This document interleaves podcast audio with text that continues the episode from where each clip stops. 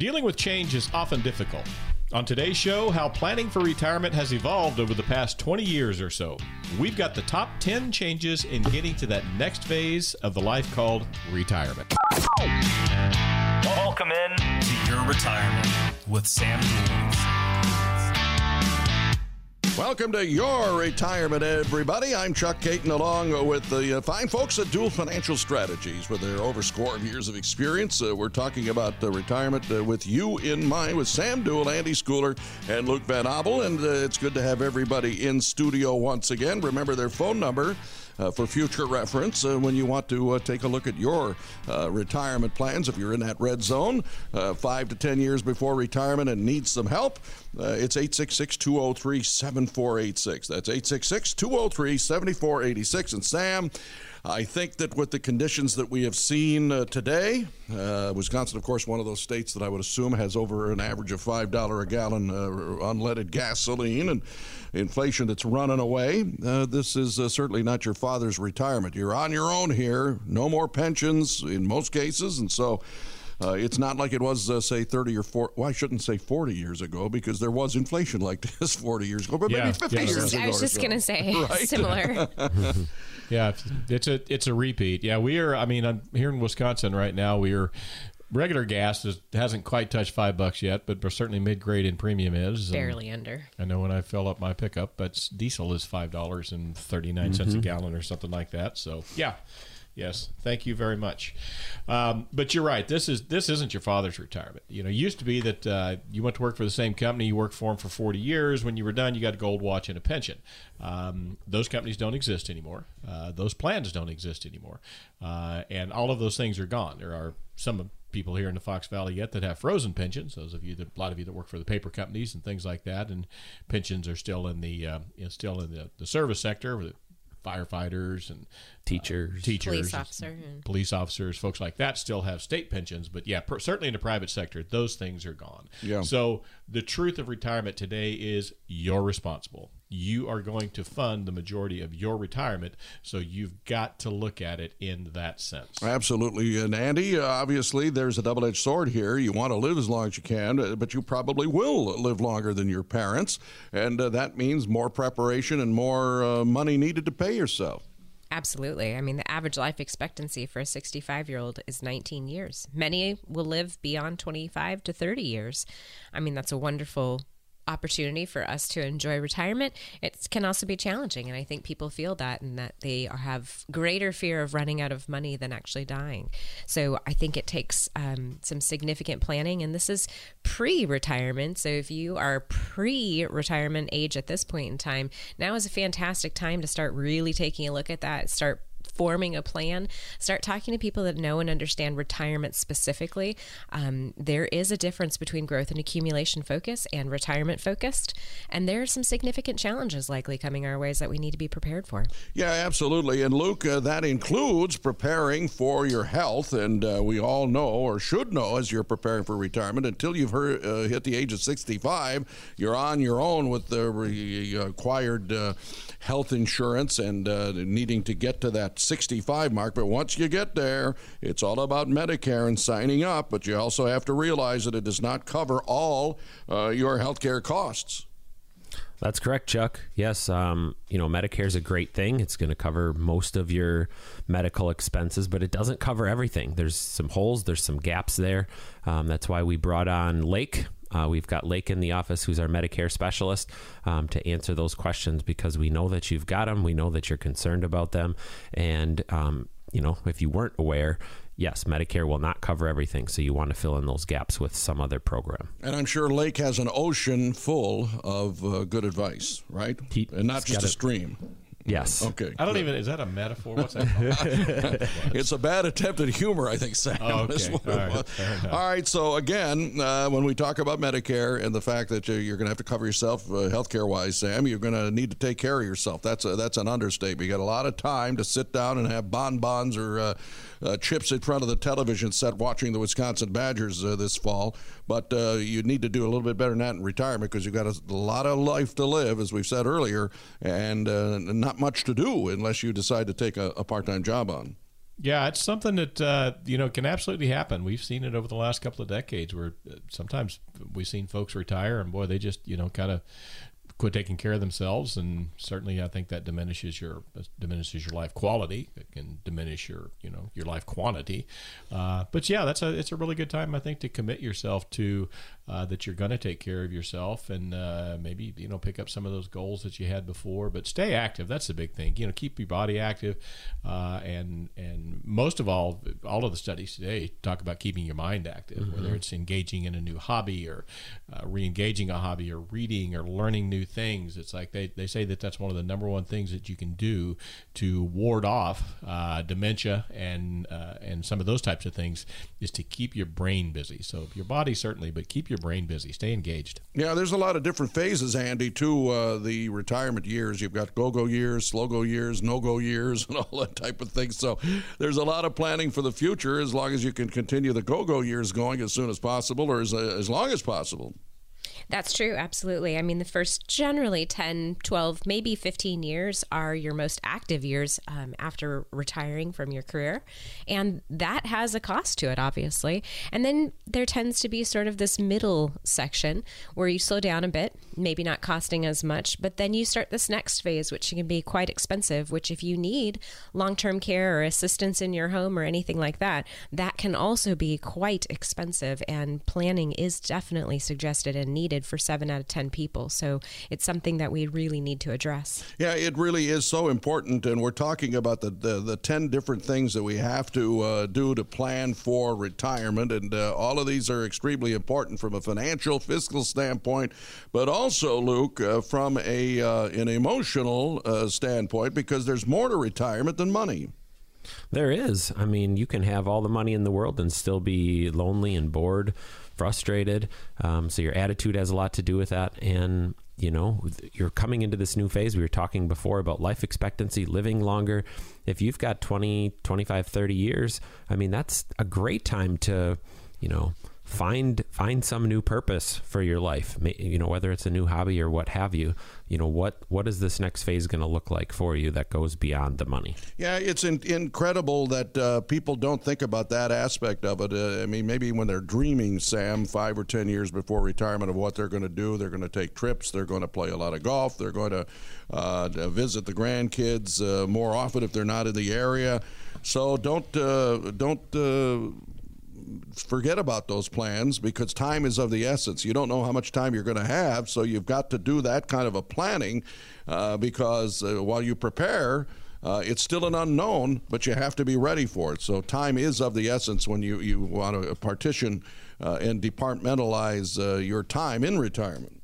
Yeah, you just you can't procrastinate on things like that, and, and you do have lots of time, lots of uh, lots of room uh, in your schedule at that point in time. But yeah, don't procrastinate. If you're gonna, you know, if you want to do it, go do it. You you, you really should. We can tell way too many stories uh, over all three of our careers about clients that we had. I mean, we just had just, just in the last week here, mm-hmm. um, the passing of a younger client is accident, and yep. you just you never ever know.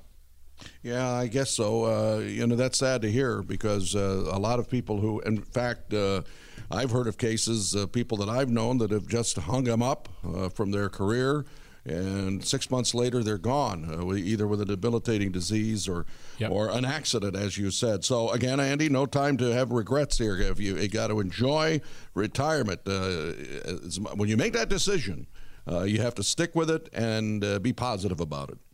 Well, absolutely. And, you know, I mean, heck, we've all made mistakes in our lives, but there's no point in dwelling on that. I live live life to the fullest that you can live, and um, embrace it, move on, go forward, and have fun. Well, that's easy uh, enough to uh, philosophize on. It's sometimes hard for some people to do, but it it is a very good philosophy. So, Luke, uh, when we are preparing for retirement, we also have to know that uh, the end may be near. We don't want to be morbid about this. I hope the end is near twenty-five or thirty years after you retire, and not six months. Uh, but you do need to prepare, and this is something that is a tough conversation sometimes to have with your loved ones about what, what some of your end-of-life decisions. You, you talk to your spouse about it, your significant other, and then if you if you got kids and grandkids that are involved, uh, you know, it's uh, something that you need to do uh, because, uh, as Jim Morrison says, nobody gets out of here alive. That's right. And the sooner you can start to have that conversation, folks, about, you know, what you want to happen at the end of your life, and more importantly, having that documented in some way, um, so that when it finally comes down to the end, you know, it's in writing, it's legal, um, and it can execute your wishes. And the sooner you have that conversation, the easier it is for you, the sooner it is for a loved one, kids. Um, so make that a priority. Yeah, it's a key priority. And Sam, again, it just boils down to this. You are responsible for your own retirement. You are responsible for it. And, you know, it's it's all of these things are part and parcel, but that's why you call it planning. And that's, you know, that's what gets us. That's why I say so often on this show, and and, and this is not an indictment of the industry necessarily, or, or, or any other agents, but unless you're dealing with someone like us that focuses like a laser on retirement, these things are going to get missed.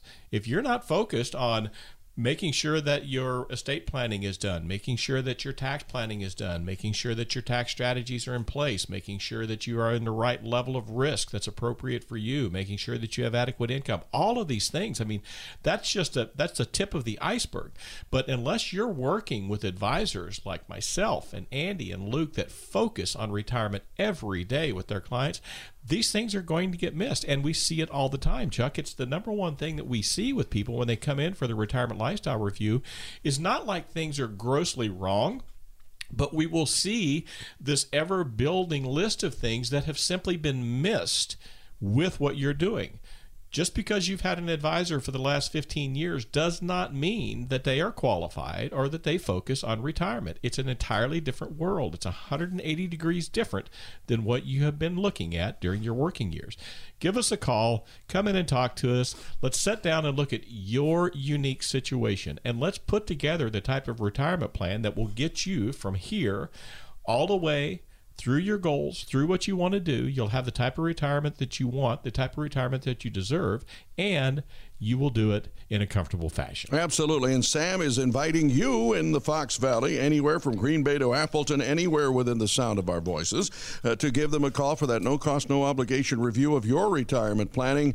If you're in that uh, retirement red zone area, about five to ten years away from retirement, you ought to be talking to Sam, Andy, or Luke uh, at Duhl Financial Strategies. eight six six, two oh three, seven four eight six is the phone number. And again, give them a call right now. And when you sit down with Sam, Andy, or Luke, uh, you'll get the copy of uh, Purpose Determines Placement in its second printing. Uh, that is a uh, publication that Sam has put together for you to help educate you on your retirement. It's eight six six, two oh three, seven four eight six, eight six six, two oh three, seven four eight six. Need to take a break, Sam? What's coming up next? Well, we know that getting to retirement takes plenty of planning, and part of that plan must include expenses that are sometimes overlooked. When we come back, we'll outline some specific costs that can and should be avoided.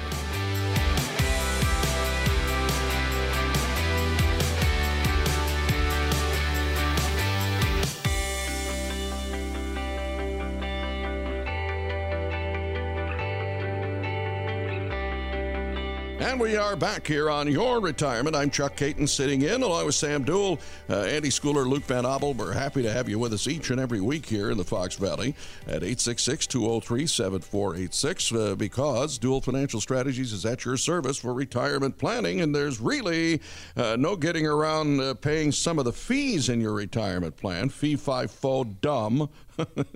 In case you wanted to know, that's what I think of the fees. You're just on fire today. Oh, I, I am. I'm really upset with all of it. You know, inflation has done a lot of different things. It's extracted. I'm telling you what. Yeah, this, yeah, you know, this one hundred dollars I, a pop to fill your gas tank is just not making you feel good about uh, no, because... Uh, I don't think it's making anybody feel good. No, because in about three or four days, I'm heading in your direction. I'm going to fall oh, short right, a little yeah. bit. I'm going to Chicago to visit okay. my youngest son, all then right. making a trek to Michigan for my wife's... The, the, the anniversary of high school graduation. I won't tell you what year.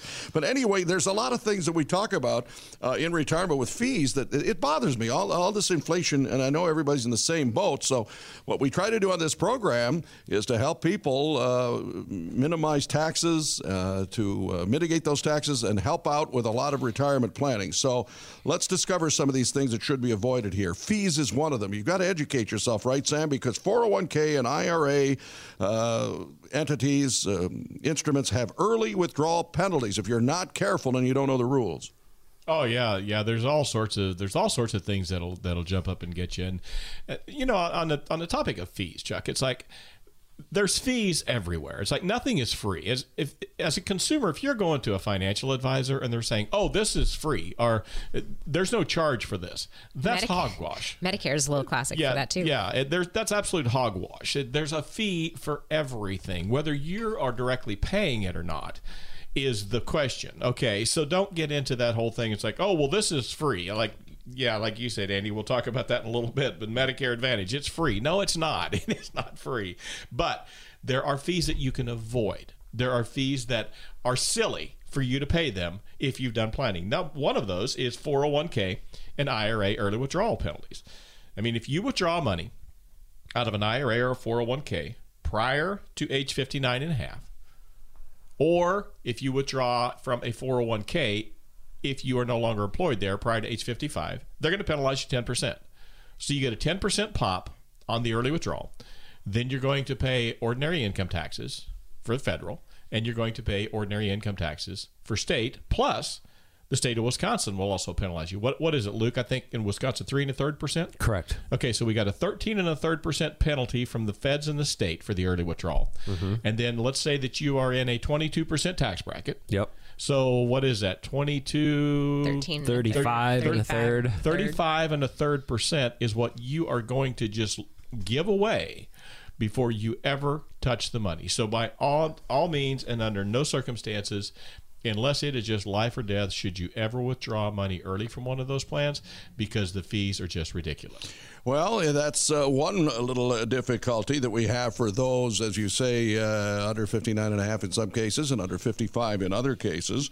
But what about this one, Andy? The penalty for skipping required minimum distributions. And now we're talking about uh, septuagenarians who are uh, under the new rules that require to take those uh, distributions. Under the old rules at seventy and a half for some of our grandfathered in listeners, but for new listeners that are going to be turning seventy-two in the next few years, they've got to make sure that they've got their ducks in order with uh, respect to uh, drawing out of some of their accounts. So otherwise, Uncle Sam's going to come knocking and penalizing you for that. Yeah, you know, not only are you going to pay regular income tax on any withdrawals, but then if you, oh, oopsie daisy, forgot to take your required minimum distribution, which is based off of your December thirty-first value the year prior, the I R S is going to come knocking big time. Any guesses on how much that penalty is going to be? Try fifty percent. It would be five half. Zero. Yep. Um, so and then they, you get to pay those taxes. And you get to pay the taxes on, on top of, of it. Yeah. I mean, you're talking seventy-five percent. They are in taxes here. so, so serious about getting their tax dollars out of this money um, that they will penalize you fifty percent. So it is very important that you um, do as much planning as you can for tax preparation as possible prior to getting to that point, and see if there is a way that you can plan to pay less, because unfortunately, um, you know, we made the deal with the devil a long time ago when we started saving in, in I R As and four oh one k's, because there really wasn't much choice, and that's the direction that everybody got pushed. And so that is unfortunate. But if you are pre seventy-two and you still have time to do some planning, I would highly recommend it. All right, let's talk about that a little bit now. Say somebody's sixty-five, seventy years old right now, and they're looking ahead, maybe closer to seventy, because they uh, have the uh, next couple of years to try to do something about it. Uh, say you had grandkids and you want to uh, help fund their college education. Can you take some of that R M D money and send it right to the institution, and or all of that R M D money, and avoid taxes? Is that possible? Well, there are options to do with for, or excuse me, with R M Ds that allow you to not pay taxes. Um, many things that are five oh one c threes, nonprofits, you can pay directly from your um, funds that are qualified funds, I R As, four oh one k's, um, and not have to pay taxes on that. So it's, again, planning, talking yeah. to people that the specialize. The key is you can't touch the money. You can't. It, it cannot come through your, yeah, mm-hmm. it can't come through your account, your hands, your whatever. It has to go direct institutional. There's a name. What's the name for that, Luke? What do they call it? Qualified charitable donation. There Correct. You go. There you go. So, yes. What Luke said. Exactly. So, you meant, in other words, I can make a qualified charitable donation to the University of Wisconsin if I have a granddaughter or grandson that wants to go there, right? As long you, as I send the check right to them, I guess. As, no, I no, actually, you don't send the check. No, the, no, I mean, that. yeah, right. It has to come right from you. Right. Yeah, yeah, yeah right. The institution where Holding you have your, your money. I R A yes. would send the check. Exactly. Right there. there you go. So, uh, we're talking about a little uh, things like fees and how to avoid them here on uh, our uh, show, uh, Your Retirement, with uh, the fine folks at the Duhl Financial Strategies. And let's uh, now discuss uh, the Social Security dilemma, uh, Luke, and that is uh, how you can be penalized without even knowing it based on when you want to take your Social Security, right? Right. I mean, most most people know that at sixty-two, you become eligible to take Social Security, uh, but your benefit is based off of whatever your f- full retirement age would be. So for today, uh, today that for most people, that's sixty-six years old, or between sixty-six and sixty-seven years old. And that's really when Social Security designed Social Security to be taken, was at that full retirement amount. But if you elect to take it earlier at that sixty-two mark, well, there's a penalty essentially for doing that, because they're going to reduce your lifetime benefit down by twenty-five percent.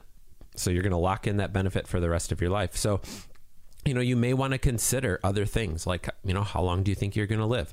What are your goals with the money? Do you want a certain portion of your assets to go to a loved one? You know, Social Security can't be passed on to a loved one. Um, and, you know, what level of assets do you have to pull from? Um, and those are all things we can talk about. But you just want to be mindful before you lock in taking that Social Security right at sixty-two, and realize that you are giving up something, and there is kind of a penalty for doing that. Uh, and you touched on it earlier, Sam and Andy did, about Medicare.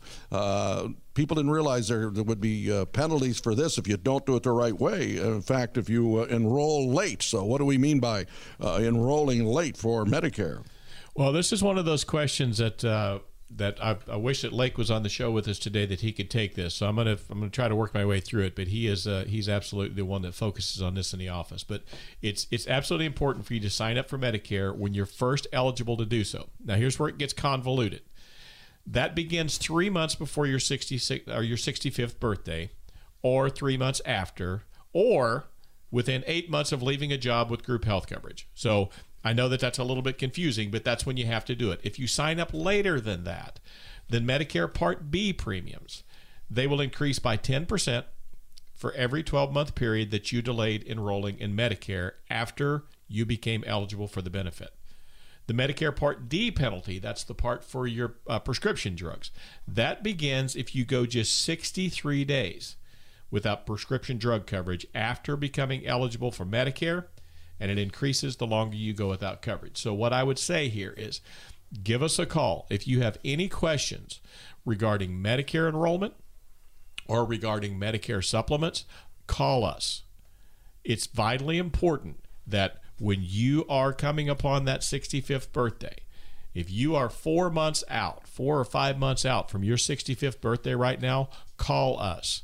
I want to get you in touch with Lake.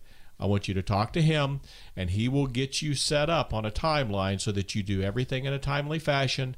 And then with the software programs that we have, we can run all of your analysis through, get you into the right Medicare supplement so that you're good to go on Medicare. And then after that, it's just merely a case of looking at it on an annual basis and making sure that you're still in a good place. Absolutely. And this is what they do at Duhl Financial Strategies each and every day, and including, in just a couple of seconds on this one, Sam, uh, taking a look at your excessive expense ratio. Some of the uh, items in your portfolio have fees that you don't know, those little termites that you may not realize. They do. And, and an expense ratio, folks, is just simply the amount that is withdrawn or absorbed by your particular strategy or your particular investment prior to you seeing the returns on it. So in other words, if something had a one percent internal expense ratio, you don't see that in a bill, you don't see it on an invoice, you don't see it deducted from a statement, but it is deducted from the return. So let's say that, like, your mutual funds are a good example. We see this all the time with mutual funds. It's not uncommon at all for a mutual fund internal expense to be in excess of one point five percent. Mm-hmm. Uh, I think that they say the average is even higher than that. But let's say that your mutual fund had a one point five percent internal expense ratio. Well, that means that if you saw a return of four percent, it actually made five and a half because those fees are deducted prior to you receiving your gains. So expense ratios are important. I can tell you inside of our own model portfolios that our third-party managers run for us, there's a few of them that we shy away from using because mm-hmm. we feel that their internal expense ratios are just a little bit too high. So learn about internal expense ratios. There's no such thing as no internal expense ratio, mm-hmm. unless stocks don't have an internal expense ratio. But if you're buying any sort of a of a of a formal fund, an exchange traded fund, or a mutual fund, it's going to have an internal expense ratio. But we want to try to keep those costs as low as possible. All right. So again, educate yourself on all of this by visiting with Sam, Andy, or Luke at Duhl Financial Strategies. They'll put you in touch with Lake about uh, uh, Social Security, Medicare, uh, and all of, of the like at eight six six, two oh three, seven four eight six. That's eight six six, two oh three, seven four eight six. No cost, no obligation. Pick up the phone right now and make that appointment so that you can educate yourself uh, about your impending retirement and how to maximize uh, the amount of money you'll have uh, when you decide to hang them up. What's coming up next, Sam? Up next, and when we come back, we're going to cover some counterintuitive retirement strategies that work.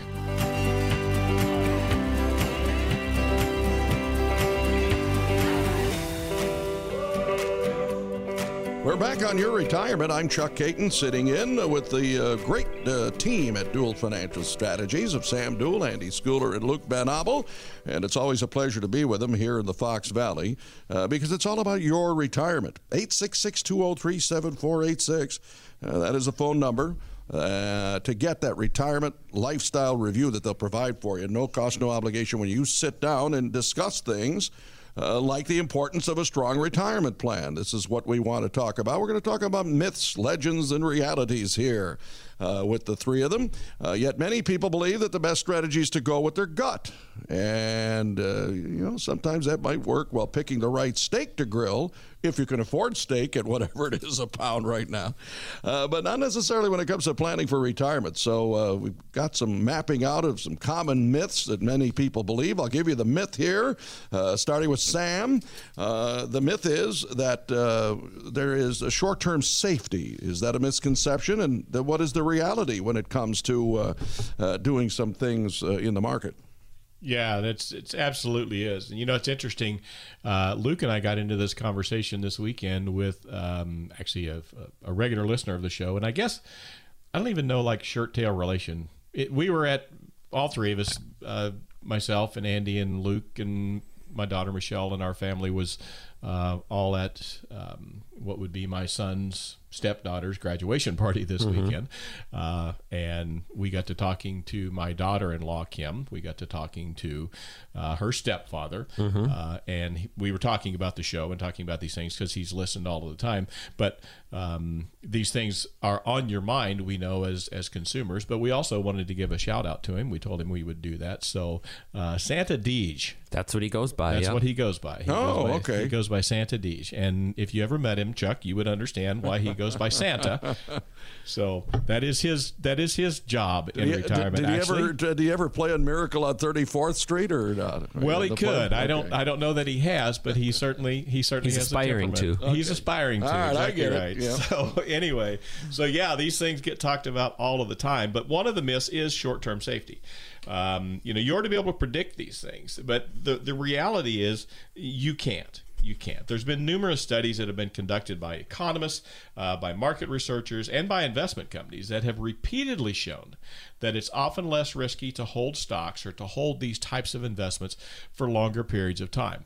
Um, you know, we're going through some nasty stuff right now, and some of you have been injured because you did not have the proper planning going forward uh, or in place when this all started. But you also have to look at this through the lens of longer periods of time. And I have to tell you, folks, a week, thirty days is not, in fact, a longer period of time. I know mm-hmm. it feels like a lifetime mm-hmm. in today's conditions, but it's not. Yeah, it's kind of like buying Packers season tickets and uh, only wanting to go to two games and saying, I quit. They lost their first two home games, so I'm just going to turn those tickets in. Well, you probably uh, you know, could find somebody that would take them there, off your that's hand. Right. Yeah, that's so right. So you wouldn't uh, you wouldn't do something like that. You'd hold it for the season. And, and if you were a long-time season ticket holder, you certainly wouldn't quit on them if they had one bad season because you love the game. So uh, that's that's the myth. I mean, you should uh, hold things longer because it'll eventually uh, as they say, this too will pass. All right, Andy, what about the paper loss? Everybody says, uh, you know, they're proud to tell you, you know, again, I don't even know if anybody ever tells you that they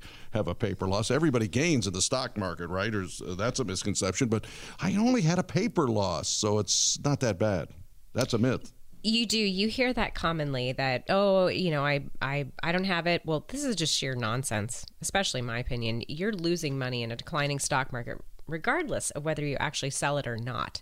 Now, your actual loss is the same, regardless of what it is, is not recognized as far as on a tax return. So just be conscientious that if you are taking a bath in the market and have, you probably have felt it numerous times, two thousand eight being one of those, and we've had a couple of bobbles in the market. We had COVID that happened.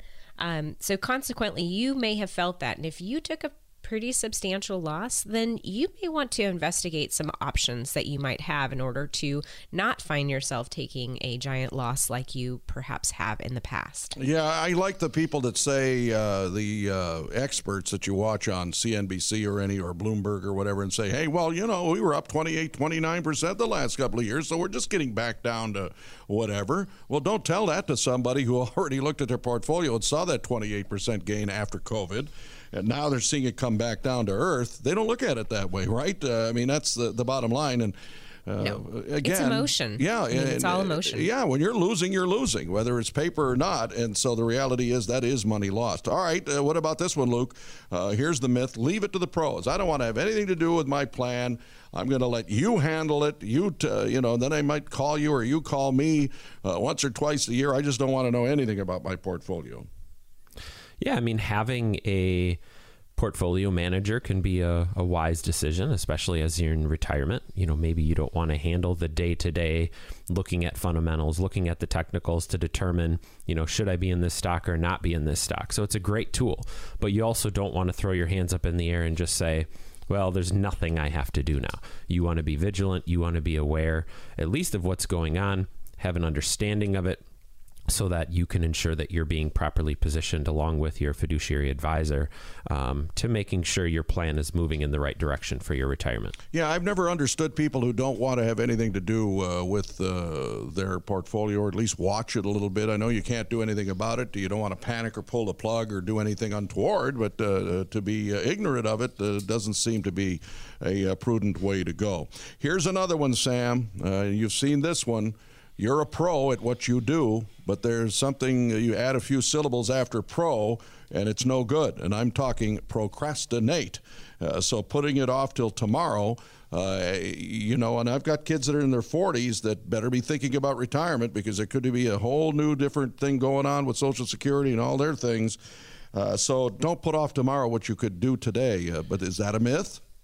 Um, that is not, a, you know, that's one of those things that we, we unfortunately are seeing a trend in. Uh, you know, when when we see people come in that are in their, typically their early fifties, we're seeing more and more people come in that are in their early fifties uh, that have not put away, you know, some reasonable amounts of money, thinking, like you said, that, oh, well, I got twelve or fifteen years. Yeah. Um, you have no idea if you've got twelve or fifteen years. You know, what happens if you suffer a disability? What happens if uh, your company decides that uh, they don't need you quite as bad as you think they need you?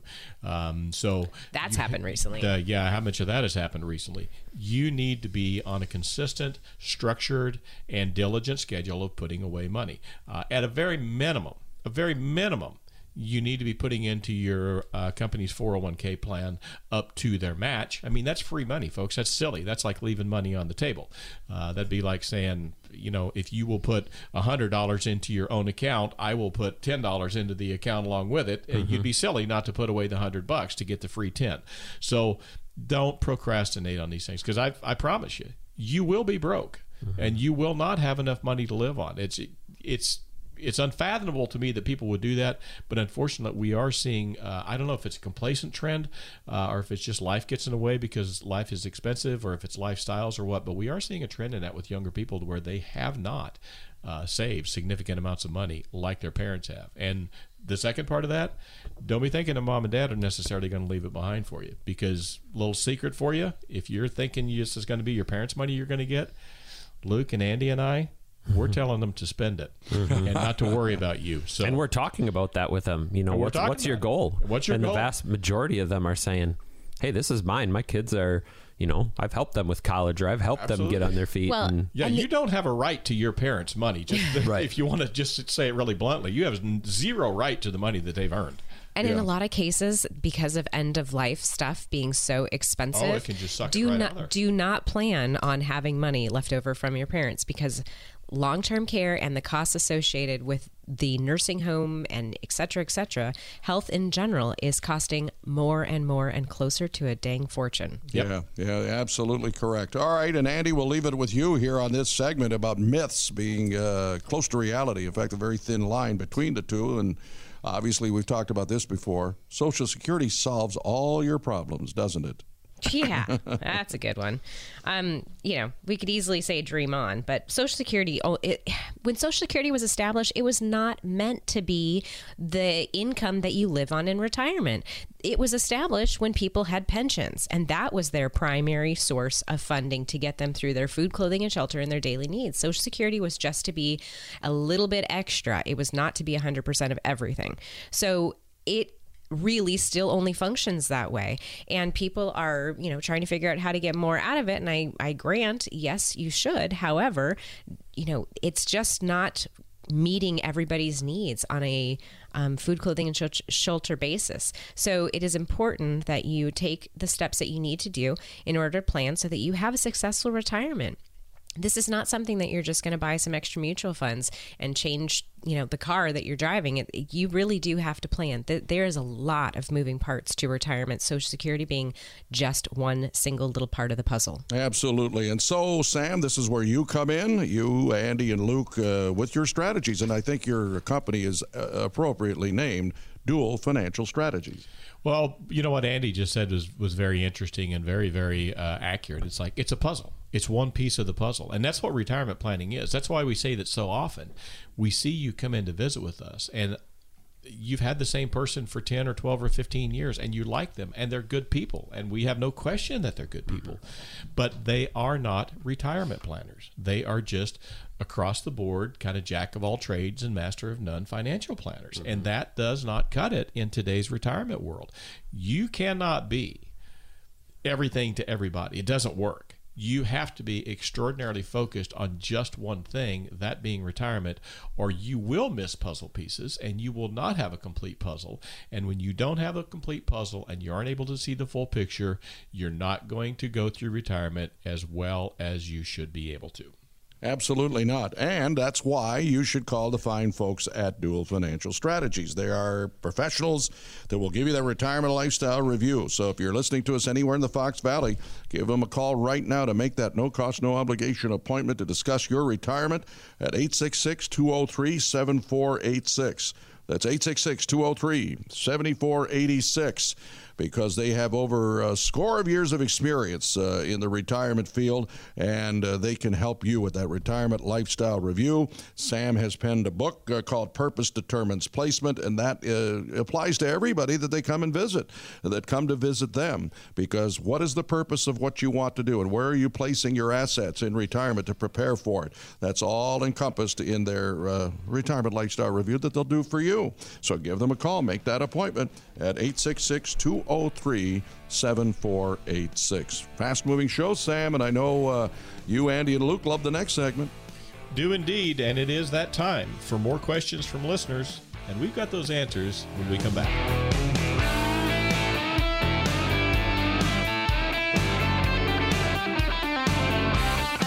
This is Your Retirement. Chuck Caton here, and our final segment uh, includes uh, a, a little talk about the I word. And again, Sam, earlier in the show, if you were listening, uh, said I was on fire about this, and uh, it is true, and I think most of you listeners are as well about inflation, because uh, the latest inflation numbers indicate that uh, it's not going to go away anytime soon. In fact, Janet Yellen, the uh, United States uh, Secretary of Treasury, said she may have misjudged just what is happening with our economy, believe it or not. When I said that inflation would be transitory, what I was not anticipating was a scenario in which we would end up contending with multiple variants of COVID, I was not envisioning um, impacts on food and energy prices we've seen from Russia's invasion of Ukraine. So um, as Chair Powell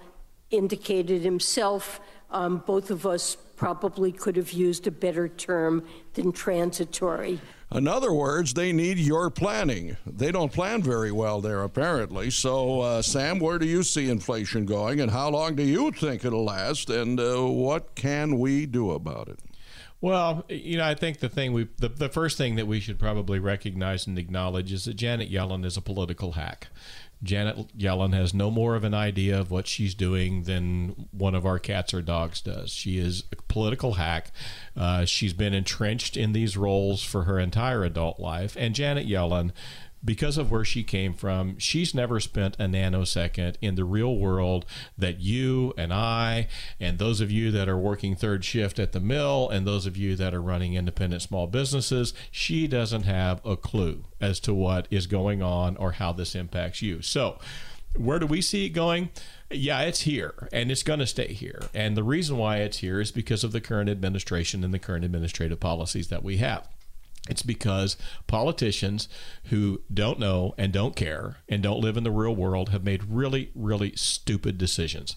But the problem with politicians is that they are experts at making really, really stupid decisions that impact you, unfortunately, and has zero effect on your life. I mean, when was the last time that Janet Yellen filled her own gas tank? Or when was the last time that Janet Yellen paid for her own gallon of gasoline? Mm-hmm. She doesn't even know how much gas is. She couldn't anymore tell you how much it costs to fill up a car with gasoline mm-hmm. than Cooper, one of our rescue dogs laying here on the floor, could step over and play one of my guitars. It's like she has, she doesn't have a clue. Cooper's, so, a, yeah, that, Cooper's a dirty name in North Carolina. He's the governor here. So anyway, but, okay, well, that's a nice Cooper, dog. Okay. Our Cooper's wonderful. Excellent, excellent. So anyway, inflation, yeah, it's here, folks, and it isn't going away. There is no magic wand until we can flip some of this stuff upside down, until the supply chain starts rolling again, uh, until we start having people live in reality instead of in in this political, uh, you know, wonderland that they're in. None of this is going to change. We've got multiple headwinds right now. We've got a lot going on, and they can blame Ukraine all they want to. They can blame Putin all they want to. Those are merely small puzzle pieces. The vast majority of the inflation that we have right now is self-induced. Look to Washington, D C That's where it's coming from, and it's not going away anytime soon. So you and I need to talk so that we can get the problem solved specifically for you, because Absolutely. we do live in your world. Absolutely. Or look in the basement in Delaware, at a house in Delaware. Anyway, all right, let's go to uh, Donald in New Franklin. Uh, why is the recommended percentage of my portfolio devoted to stocks any different at the beginning of a career than at the uh, start of retirement? Because I don't understand why I should reduce my exposure to stocks when I retire, as I still have thirty years of investing ahead of me. Boy, he's really looking ahead here. Well, he should be, and I'm glad that you are, Donald, because you probably do have thirty years of retirement ahead of you. The reason why that number shifts is very simple: risk and purpose of money. As you recall, we talk about my book on this show often. It's called Purpose Determines Placement. Well, we'd have to look at your money in those exact same eyes. What is the purpose of the money? When you are younger and in your career, the purpose of the money is to grow. We want that pot to get bigger because we need this base that we can work off of. But when you go into retirement, the number one concern for your money and the number one need for it is income. We now need it to generate you income so that we can replace that job, because Social Security, even if you've got a pension, there's no way that those two are probably going to make up.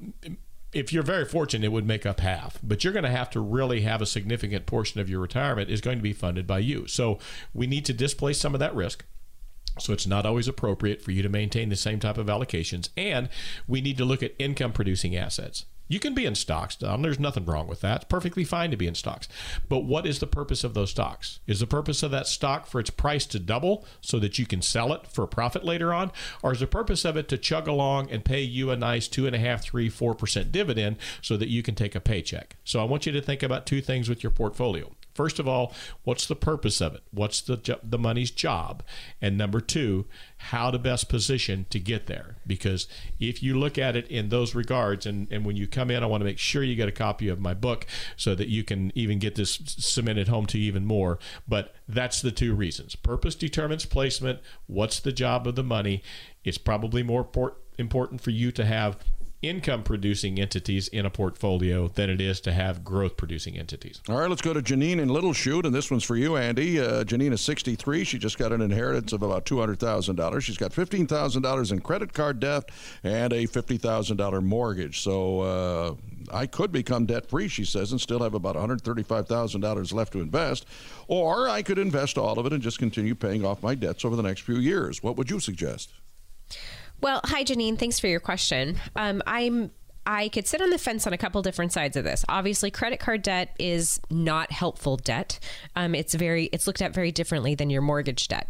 But kissing away sixty-five thousand dollars, which could actually make you some money, is not something I'm also in favor of either. So I can make an argument that you pay off your credit card debt um, and maybe keep your mortgage, because honestly, if you've got the money in your left pocket and you're slowly doling it out to your right pocket, that's great. The banks really don't care, though. I mean, they'll take your money, sure, but it becomes harder to um, get money out of the banks if you need it. So I'm a little bit more in favor of you keeping the money in your pocket, particularly on the mortgage side, and um, investing that and letting that work and grow for you. Now, which choice you make about where to invest it is definitely um, in need of some conversation uh, at this point in time, as far as what options that you have, um, what options are going to produce income for you. Yeah. Um, but what interest rates are you paying? Well, right, exactly. Yeah. And so that's definitely something to take a look at and have a greater conversation about. But um, I'm a little bit more in favor of you keeping the money in your pocket and letting it work for you and slowly doling that out to pay those companies off. All righty. Let's go to Matthew in Green Bay here. Luke, uh, my wife hasn't worked outside the home in years. So what's the best way for us to put some retirement money away uh, for her, since she does not have a four oh one k or anything uh, remotely uh, like that? Hi, Matthew. Thanks for writing in. Uh, this question hits close to home, as my wife uh, stays at home. She has the, the much tougher job of raising our girls and running the household and all sorts of other things. So, you know, she doesn't have eligible, uh, eligibility for a four oh one k either. Um, uh, an interesting rule that's available for married couples is, as long as you, Matthew, have enough income to contribute for both you and your wife. Um, so I don't know your age, but if you're under fifty, uh, the in, uh, the amount that you can contribute to an I R A, for example, is six thousand dollars a piece. If you're over age fifty, you can put in seven thousand dollars a piece. So let's say you're over the age of fifty and your wife is over the age of fifty. As long as you have fourteen thousand dollars a year in income, you can contribute to an I R A for yourself. You can contribute to an I R A or a Roth I R A for your wife. So that's a fantastic resource for a non-working spouse, um, and even for yourself. So you might be contributing to your own four oh one k, receiving that free match. Above and beyond that, you can start your own Roth I R A or traditional I R A, as well as your wife, um, and really start making these catch-up contributions to position yourself the best possible for uh, retirement. All righty. And uh, quickly here, Sam, we have Thomas and Nina, who says he's retiring from the federal government next year, and his wife is retiring at the same time.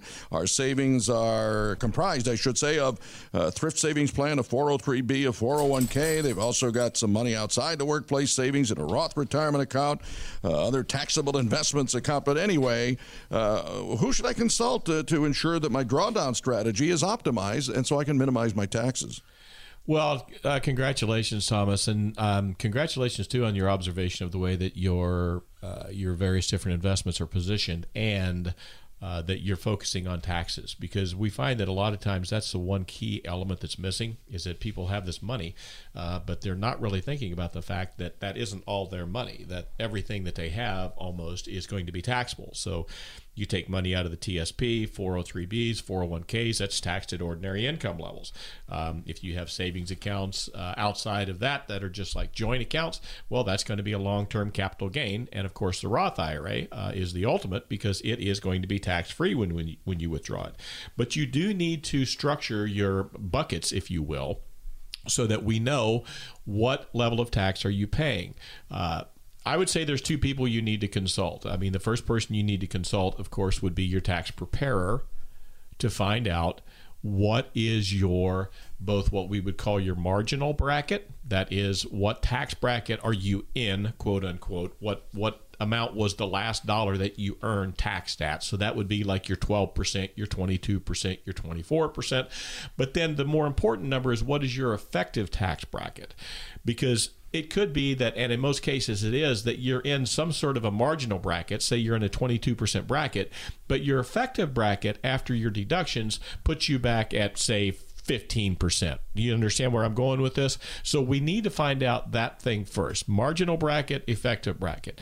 Then the other person you need to consult is who's doing your retirement planning for you, because that is the primary goal that we're trying to get to at Duhl Financial Strategies, because we focus on these things like this, and we focus very, very strongly on taxes. We are not C P As. We are not tax preparers. We are not technically tax advisors, but we have a very, very deep understanding of how taxes work in retirement. And we work hand in hand with people's tax preparers to make sure that you have the most optimal strategy in relation to your own particular tax bracket. So that would be the two people to consult. I'd love to talk to you about it, because you're the type of person I can talk to, and it's very, very interesting conversation, because you understand the implications that in many ways, the taxes that you're going to pay in the future on this money that you have are of more danger to you than any stock market volatility will ever be. All right, and that's why you should always uh, give us a call. Uh, no cost, no obligation at uh, Duhl Financial Strategies, and it is eight six six, two oh three, seven four eight six, because it is your retirement, and you'll get that uh, complimentary retirement lifestyle review so you can talk about all of these things uh, with Sam, Andy, and Luke at eight six six, two oh three, seven four eight six. Pick up the phone anywhere you're hearing us in the Fox Valley and uh, give them a call. Uh, make that appointment uh, for your retirement planning. It's been a good show, Sam. Your final thoughts? It has. Final thought, Sanadij, thanks for making us a part of your weekend, and everyone else, we'll be back next week.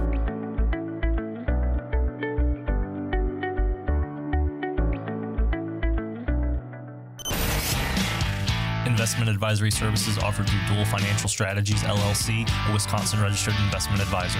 Duhl Financial Strategies does not provide legal or tax advice. Investment advisor representatives of Duhl Financial Strategies may only conduct business with residents of the states and jurisdictions in which they are properly registered. Insurance and annuity products are sold through Duhl Financial Strategies.